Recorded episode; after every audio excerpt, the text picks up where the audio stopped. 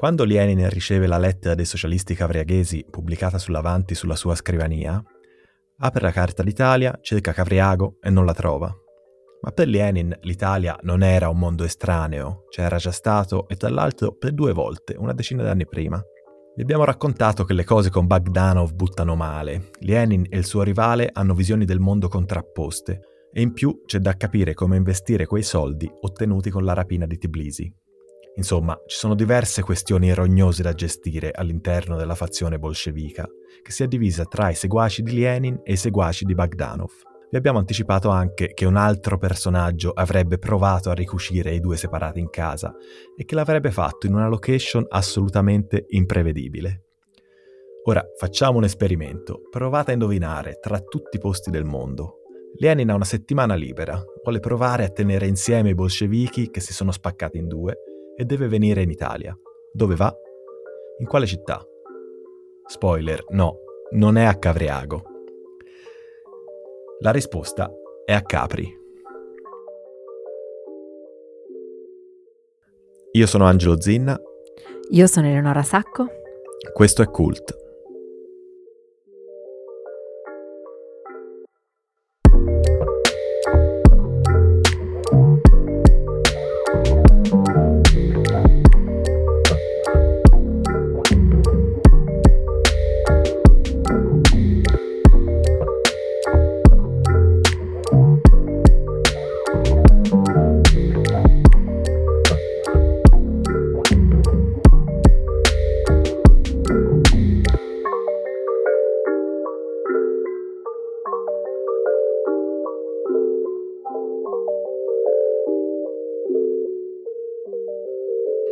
So che state visualizzando gli yacht, le boutique di lusso, le ville dei milionari e i VIP che pagano un caffè 16 euro, ma la Capri del 1908, come dire, era un po' diversa da quella che è diventata oggi in bella stagione.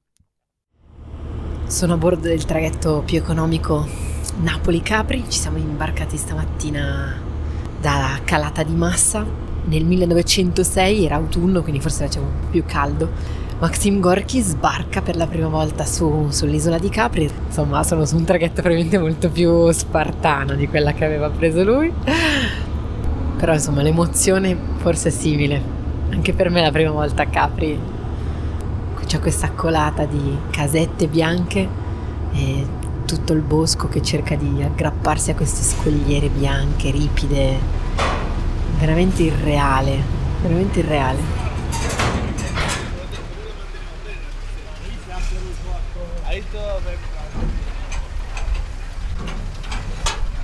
Allora c'era il bus che partiva per Capri cinque minuti dopo che siamo sbarcati, ma ovviamente se si può soffrire e fare una scalinata di mezz'ora in salita, ma perché no?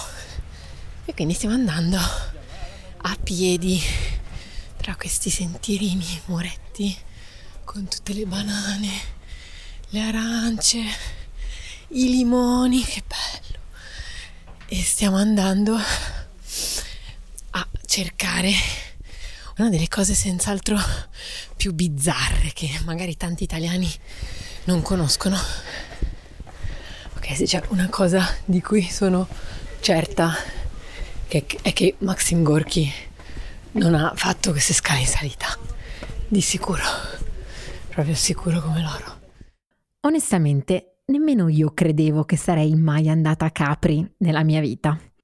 Per la fama che ha, non pensavo che fosse il posto adatto a una che di solito viaggia in tenda e autostop mangiando pane e scatole di fagioli. Poi però ho scoperto che in quel periodo Capri era letteralmente un covo di bolscevichi. Tanti dei personaggi più influenti del Novecento, russi e non solo, sono passati di lì. Ma c'è di più.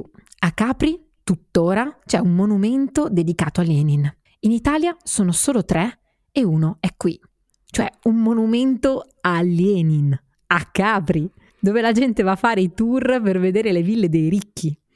Ecco, ero lì, non c'era quasi nessuno e una guida con due turisti, genitori e figlia, indica da un bel vedere sui faraglioni bellissimo, be- bellissimo, qual è di preciso la villa di un mega ricco, che non mi ricordo neanche chi era e loro tutti interessati a fare le foto. Alle loro spalle, un po' defilato, c'era un monumento a uno dei personaggi più influenti di tutto il Novecento. Questa cosa mi ha mandato in tilt il cervello. Comunque una mia amica armena veniva in Italia a trovarmi per dieci giorni a inizio dicembre. Lei era tutta entusiasta di stare dieci giorni in pianura padana d'inverno, io un po' meno. Così ho prenotato un treno per Napoli e sono andata a vedere che aria tirava a Capri. Quando sei fisicamente a Capri, il fatto che Lenin e compagnia cantante siano stati lì, fisicamente lì, sull'isola, a pensare, dibattere, ragionare, ma anche magari a farsi una vacanza e basta serena, ti sembra impossibile. Allora no, di qua a destra, 550 metri, 7 minuti a piedi.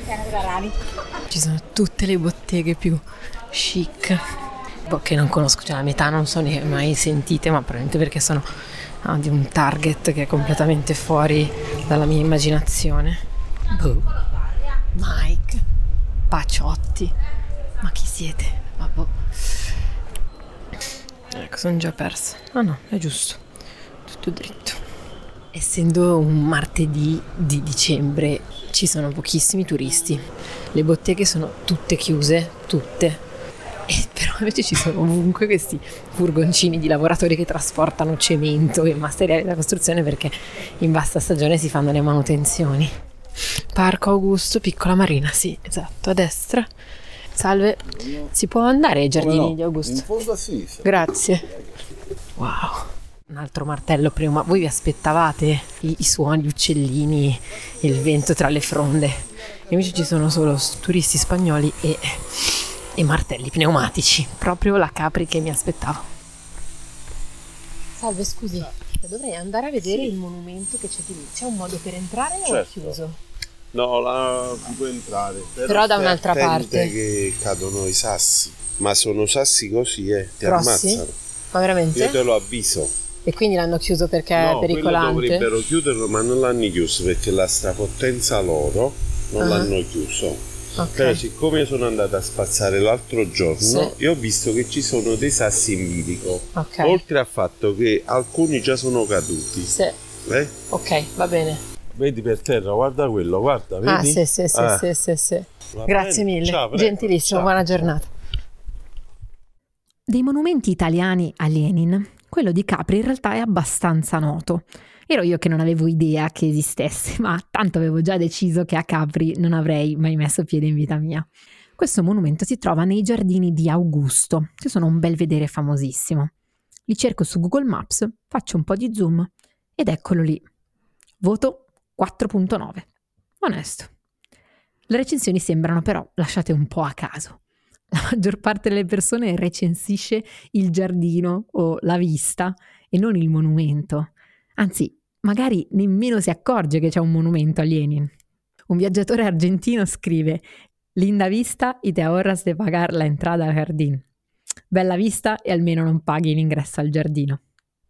Ci sono solo io, il suono del mare, i motorini impazziti sotto, martelli pneumatici dei lavori in corso negli hotel, bellissimi giardini di Augusto e insomma Lenin si gode il paesaggio da qua. Che diciamolo location voto 10 il monumento è fatto da una base di granito rosso con tre blocchi di marmo bianco impilati.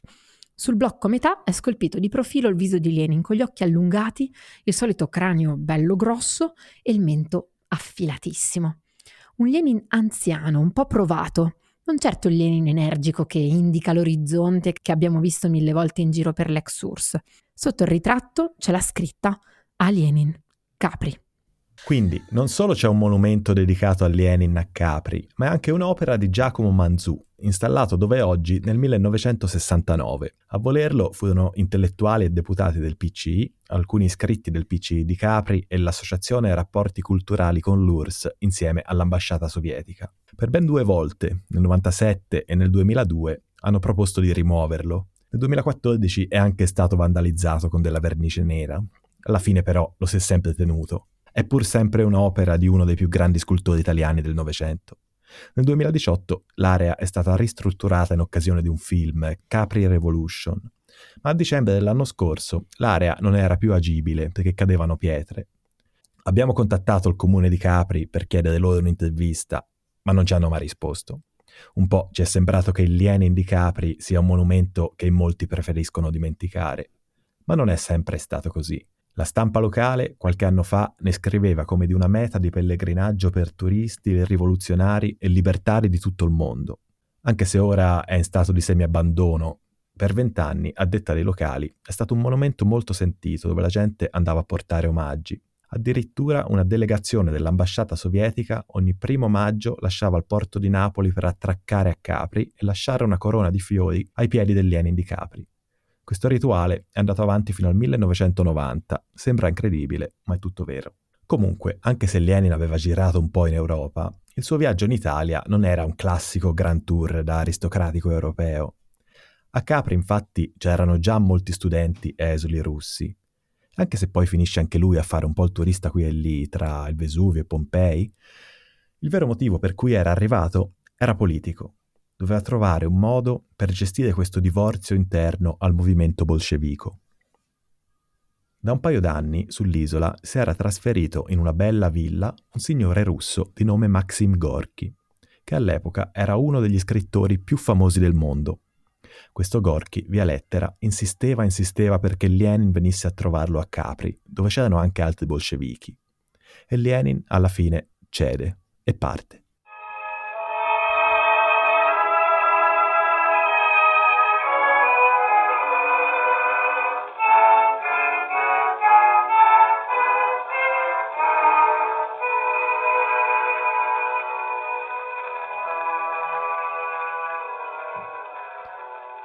Chi era questo Maxim Gorky che invita Lenin sull'isola?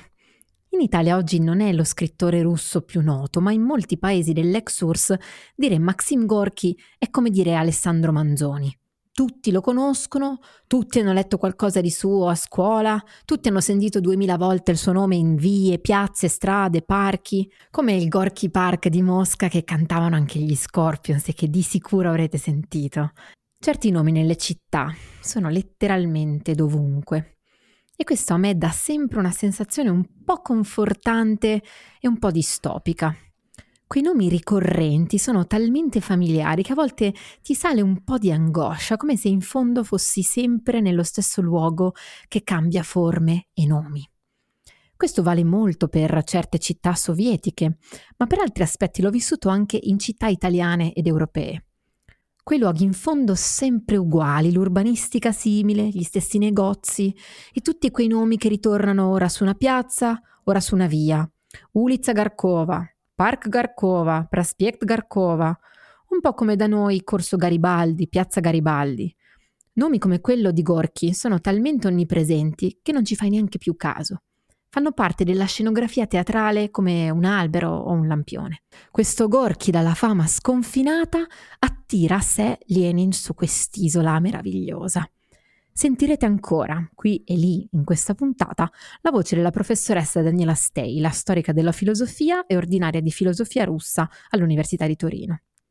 Ora, anche Gorky, come quello di tanti altri, anzi di quasi tutti quelli di cui vi abbiamo parlato fino ad ora, era uno pseudonimo, che significa amaro. Il vero nome era Alexei Maximovich Pishkov. Gorky nasce in una famiglia poverissima di Nizhny Novgorod e ha un'infanzia terribile, ma talmente terribile che sembra impossibile, invece è tutta vera. E vi risparmiamo i dettagli perché sono più tristi della storia della piccola fiammiferaia, che se non la conoscete intanto meglio, ma vi dico solo che era talmente triste che da piccola insieme ai miei genitori, dopo aver pianto tutte le lacrime del mondo, avevamo deciso letteralmente di buttare via la cassetta per provare a estirpare la tristezza di quella storia. Ecco, la versione russa e socialista della piccola fiammiferaia è l'infanzia di Maxim Gorky. Lutti familiari uno dietro l'altro, tubercolosi, vaiolo, violenza, assoluta precarietà e vagabondaggio. I nonni lo mandano via di casa a 11 anni. Qua se dovete piangere, iniziate a piangere.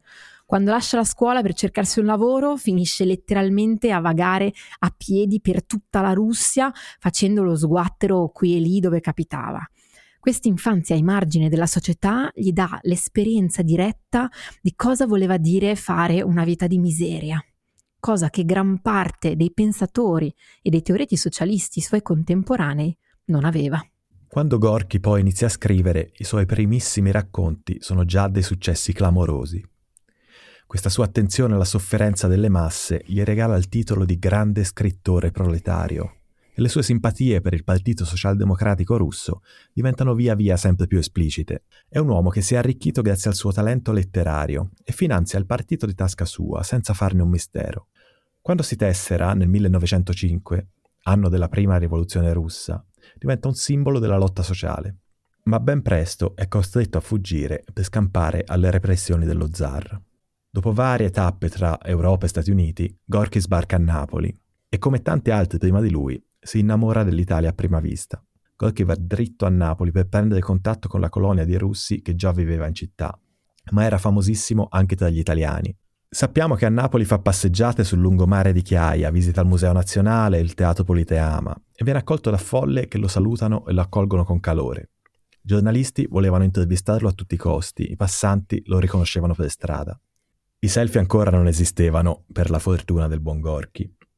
Quando sbarca a Capri, la popolazione dell'isola assedia la carrozza che lo dovrebbe portare dal porto in città. L'isola lo folgora, gli sembra un paradiso in terra. Così decide di trasferirsi proprio lì. rimane a Capri per ben sette anni, scrivendo moltissimo e lavorando produttivamente, in ville splendide e sempre aperte agli ospiti. Invece su di qua, sopra il monumento, c'è l'hotel Villa Krupp che ora è chiuso e che invece è stata la casa che ha ospitato insomma, Lenin e tantissimi altri ospiti di Gorky quando questa villa prima di essere un hotel era una casa che si poteva affittare. Di nuovo complimenti Maxim per il gusto e per aver scelto un posto così bello, cioè c'è una vista tra, tra mare, giardini e il resto dell'isola e Faraglioni che è mozzafiato, a maggior ragione adesso che una bella giornata di dicembre non c'è nessuno. Non... Da Capri, Gorky influenza anche la vita culturale e politica italiana. Grazia Deledda scrive un'introduzione alla sua prima raccolta di racconti pubblicata in italiano, siamo nel 1901. Poi arrivano anche le opere teatrali. E mentre gli italiani traducevano Gorky, Gorky faceva tradurre in russo autori italiani, come Giovanni Pascoli, Legge Carducci, stringe amicizie profonde con giornalisti, scrittori, attori, drammaturghi come Matilde Serao, Giovanni Cena, Sibilla Leramo. Se non vi sembra abbastanza, anche Leonora Duse, che aveva tradotto personalmente e interpretato la protagonista dei Bassi Fondi, una sua opera teatrale. Quando la Sicilia e la Calabria vengono devastate dal terremoto di Messina, che è una catastrofe umanitaria terrificante, Gorky non sta con le mani in mano, fa ricostruire un asilo nido di tasca sua, Insomma, non impara mai l'italiano, ma è perfettamente integrato nella vita culturale dell'Italia. Il suo orientamento politico però non è un mistero, tanto che Giolitti gli impedisce di partecipare alla manifestazione a Roma per il secondo anniversario della rivoluzione russa di febbraio 1905. Ed è quindi grazie alle pressioni di una figura mastodontica come Gorky che Lenin si convince a salire su un treno che da Ginevra l'avrebbe portato a Napoli. Tutta l'isola è proprio ricamata in seta luminosa, L'aria è come latte fresco e la natura come una musica di Chopin. Da Capri, Gorky manda lettere a tutto spiano, raccontandone come di un'isola incantata dove ogni cosa risplende di bellezza. E anche se nei suoi piani inizialmente c'era di starci per poco, tra una cosa e l'altra, alla fine ci rimane per ben sette anni, cioè fino a quando lo zar non concede l'amnistia e non potrà tornare in Russia senza rischiare l'arresto.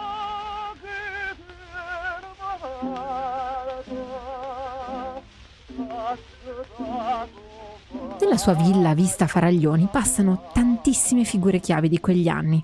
Bolscevichi di spicco, scrittori, drammaturghi, cantanti d'opera e ovviamente lo stesso Lenin. In quel momento Lenin vive in Svizzera, che è praticamente una succursale russa perché oltre a lui ci sono altri 80.000 esuli. L'umore è tetro, la vita da emigrato è meschina e nel Partito Socialdemocratico russo regna l'entropia. È praticamente un tutti contro tutti. Bagdanov è la vera spina nel fianco di Lenin. I bolscevichi sono spaccati in due, in leninisti da una parte e seguaci di Bagdanov dall'altra, mentre i menscevichi sono spaccati addirittura in tre. quello che nel concreto dovrebbe essere un unico partito è in realtà frazionato in gruppi e sottogruppi divisi da divergenze ideologiche insanabili. Tutti vogliono la rivoluzione, ma sembra impossibile mettersi d'accordo su come portarla avanti. In questo clima, la coltelli che volano, Gorky, da personalità di spicco qual era, invita tutta la compagnia bolscevica a fare una mini vacanza di riappacificazione a Capri. Praticamente soffrirò, morirò, ma intanto sole, vento, vino, tralala. Il fatto di essere confuso con Bagdanov lo preoccupa molto. Quindi lì bisogna, insomma, far chiarezza, bisogna risolvere la questione. E risolvere la questione per lui vuol dire fondamentalmente litigare, andarsene, fare, scrivere materialismo e empiricriticismo, che è una, un, un, volume di insulti, insomma. Gorky sperava invece di riuscire a, a metterli d'accordo. Com'è che ci sperasse? È una specie di mistero, perché veramente a leggere le cose che questi si dicevano era veramente un po', un po strano pensare che si potessero mettere d'accordo, però Gorky aveva una tale passione per Bagdano, fu un tale entusiasmo per quella filosofia, che lui diceva, vabbè, Lenin dovrà rendersi conto di questa cosa. C'è una frase che ho ritrovato in una lettera che Bagdanov scrive a Gorky nel febbraio del 1908 e che dice che Lunacharsky, vabbè Lunacharsky è un amico di Gorky che è anche il cognato di Bagdanov all'epoca, insomma è un po' un trade union tra i due. Gorky gli scrive, Lunacharsky ha ragione quando dice che Ilich, cioè Lenin, non capisce il bolscevismo, ma io ho tanta fiducia nella forza del suo cervello che sono sicuro capirà. Cioè, è vero, lui non capisce bene la filosofia del bolscevismo, non, è, non ha proprio tutto chiaro, però adesso noi glielo spieghiamo Mhmm, gli spieghiamo come stanno le cose, lo facciamo venire qua, che siamo tutti insieme, che stiamo in questa villa, che riusciamo a passare del tempo insieme, eh? E questa cosa funziona. C'è un momento molto divertente dell'arrivo di eh, Lenin a Capri. Arriva Capri, eh, Gorky, Maria Andreevna, che è la sua compagna, vanno a prenderlo alla barca, insomma lo, lo, fanno arrivare alla villa e intanto che parlano immediatamente eh, Gorky gli dice ah qui c'è anche Bagdanov, c'è anche Lunacharsky, insomma incomincia a raccontargli cose e Lenin si ferma, lo guarda e gli dice non ci provate. Io sono qua, ma, ma, non provate neppure a metterci d'accordo. Questa cosa non si può fare. E in effetti passano una settimana, quanti giorni passano, a fare delle cose giocano a scacchi, notoriamente, ci sono un sacco di fotografie con i due che giocano a scacchi, vanno in barca, eh, vanno a visitare dei musei a Napoli, pare, cioè fanno i turisti, parlano, ma eh, non toccano le questioni vere. Si esce da quell'incontro così come si era entrati, cioè i due hanno posizioni molto diverse, non sono solo loro, lì ci sono anche appunto Lunacharsky, Bazarov, sono altre persone, altri pensatori interessanti e rilevanti che stanno dalla parte di Bagdanov. Lenin è il solo lì, in quel, in quel contesto. E però se ne parte così come era venuto. Ecco, il tentativo di metterli d'accordo fallisce in, proprio miseramente in quell'occasione. Lenin e Bagdanov abbiamo detto che hanno una visione del mondo assolutamente inconciliabile. Le differenze di fondo erano proprio filosofiche e non così ovvie da capire per chi come noi non mastica la filosofia tutti i giorni. Ce le siamo fatte spiegare dalla professoressa Steila. Il vero nucleo del conflitto però è ideale, è ideologico, è filosofico vorremmo dire. Cioè, dicevo prima, eh, il marxismo è in Russia una teoria che diventa molto importante perché è vera, cioè perché ha la possibilità di spiegare come stanno davvero le cose e questo garantisce il successo della pratica che ne deriva. Il punto è che cosa vuol dire conoscere e che cos'è questo rapporto soggetto-oggetto che è il, il cuore, diciamo, della conoscenza. Semplifico molto, ma mi sembra che possa essere così. Eh, secondo Lenin, il soggetto riflette l'oggetto, la famosa teoria dell'rispecchiamento, cioè nella rappresentazione del soggetto c'è quello che è davvero l'oggetto, le sue particolarità, la sua struttura, le sue le forze che lo muovono. C'è un rapporto appunto come fosse di rispecchiamento. Il soggetto conosce l'oggetto così come il soggetto è, potremmo dire, in sé. Per Bagdanov invece il soggetto costruisce l'oggetto nel momento in cui lo conosce. Le strutture concettuali, gli apparati di conoscenza che noi possediamo influenzano il modo in cui noi costruiamo la realtà che c'è di fronte a noi.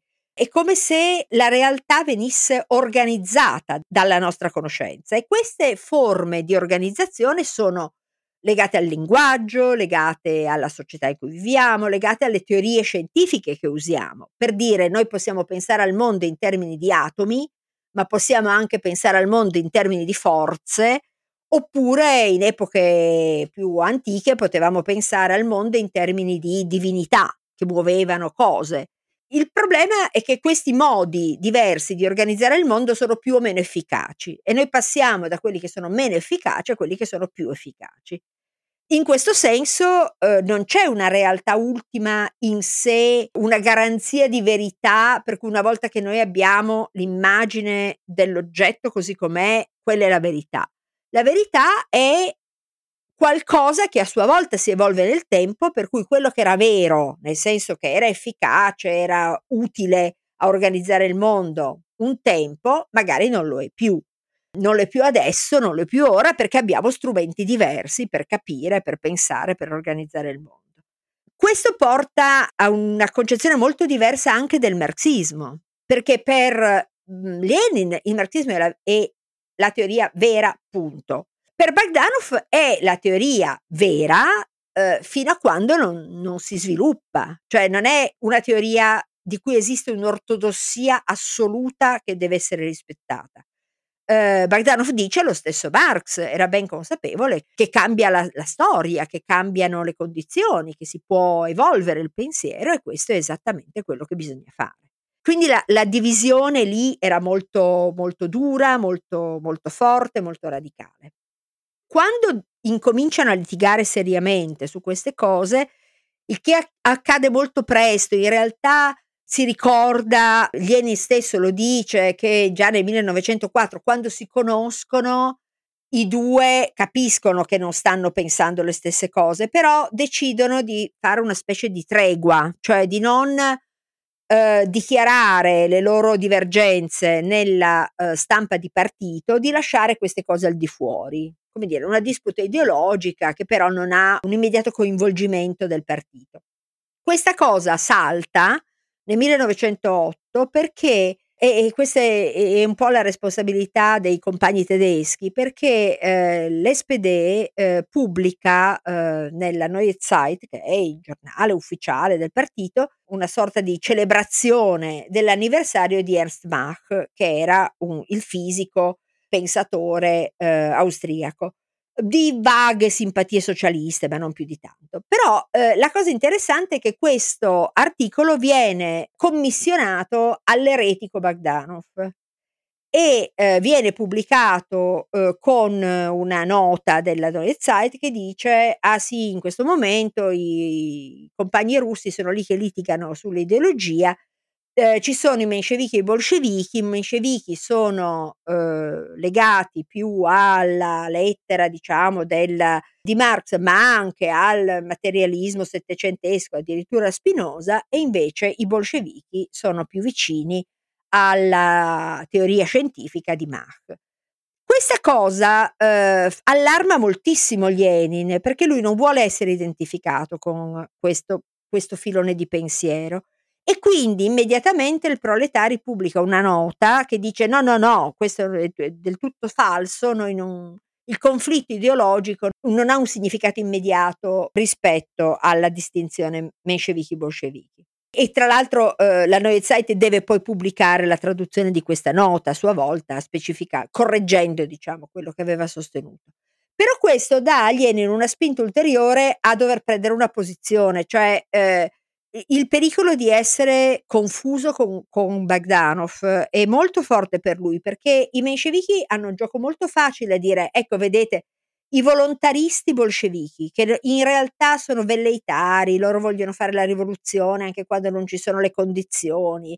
E perché vogliono fare tutto questo? Perché in realtà non sono dei veri marxisti, loro sono ehm, dei eh, soggettivisti, sono costruttivisti, loro pensano che si possa fare il mondo come gli pare, non riconoscono le condizioni oggettive, invece noi siamo i, i veri eh, interpreti del marxismo della tradizione. Il pensatore che sostiene queste posizioni è eh, soprattutto Plekhanov, il padre del marxismo russo, riconosciuto e venerato. Lenin, anche se è bolscevico e se sta da un'altra parte politicamente, non, non mette mai in dubbio il fatto che Plekhanov abbia ragione su queste cose. Quindi Gorky sta con Bagdanov e in cuor suo, un po' ingenuamente, spera che Lenin si ravveda e capisca che Bagdanov ha ragione. A Lenin invece Bagdanov manda il sangue al cervello. Nel marzo di quell'anno scrive a Gorky Oggi leggo un empirio critico ed ho in escandescenze. Il giorno dopo ne leggo un altro e bestemmio come un turco. Ma Gorky non molla un colpo e continua a insistere, batte il ferro finché è caldo. Dai, vieni a trovarmi, vieni a Capri, c'è il sole, il mare, facciamo il bagno, facciamo una bella gita di gruppo, ci sono le sfogliatelle, dai che ti piacciono le sfogliatelle. Ma Lenin continua a dire di no. È talmente disgustato dalle tesi di Bakhtanov che dice che venire sarebbe solo inutile e dannoso. Madonna. Alla fine però ci ripensa. Ma le sfogliatelle. E quindi va a Capri, a Napoli, al cratere del Vesuvio, a Pompei, con Gorky che si improvvisa guida turistica. Scalano il Vesuvio, si affacciano nel cratere respirando gli effluvi del vulcano, con il golfo di Napoli che si apre sotto di loro. Da lassù pensano all'eruzione del 79 d.C. e alle rivolte guidate da Spartaco con i suoi schiavi ribelli. E oltre alle gite giocano a scacchi, Forse avrete già visto una foto famosissima di quel periodo. Ci sono Lenin e Bagdanov che si sfidano a scacchi sulla terrazza di casa Gorky, oggi l'Hotel Villa Krupp, con Gorky e gli altri che li guardano giocare e Capri sullo sfondo. Quella partita a scacchi è uno scontro tra due titani che non cammineranno mai più sulla stessa strada. In quei giorni mangiano, vanno in barca, bevono vino bianco, chiacchierano con i pescatori capresi, fanno i turisti a Pompei. Ma il soggiorno a Capri, scherzi e cliché a parte, ha un po' il clima da separati in casa. Lenin scende pensando di riportare Gorky sulla retta via, anche perché era molto influente e aveva dei gran soldoni.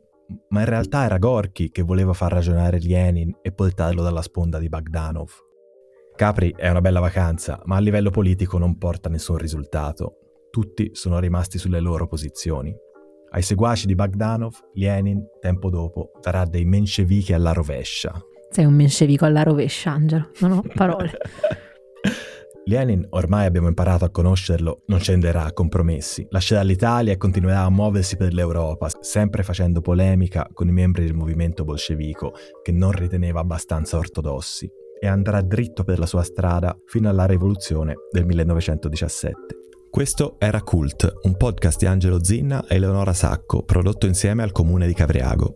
La nostra sigla è dell'unico MAV, Grazie a Nicola Bassano del Multiplo di Cavriago, da cui è partita l'idea di fare questo podcast. Grazie anche a Daniela Stela, professoressa di storia della filosofia all'Università di Torino. Se volete saperne di più su quel che è successo a Gorky e Bagdanov, potete leggere il volume curato da Stela che si chiama appunto Gorky, Bagdanov e la scuola di Capri, pubblicato da Carocci. Se siete nuovi qui e Cult vi è piaciuto, potete ascoltare il nostro primo podcast, Cemento, se volete contattarci potete farlo tramite Facebook e Instagram cercando Cemento Podcast oppure via email apposta chiocciola cementopodcast.it. Alla prossima!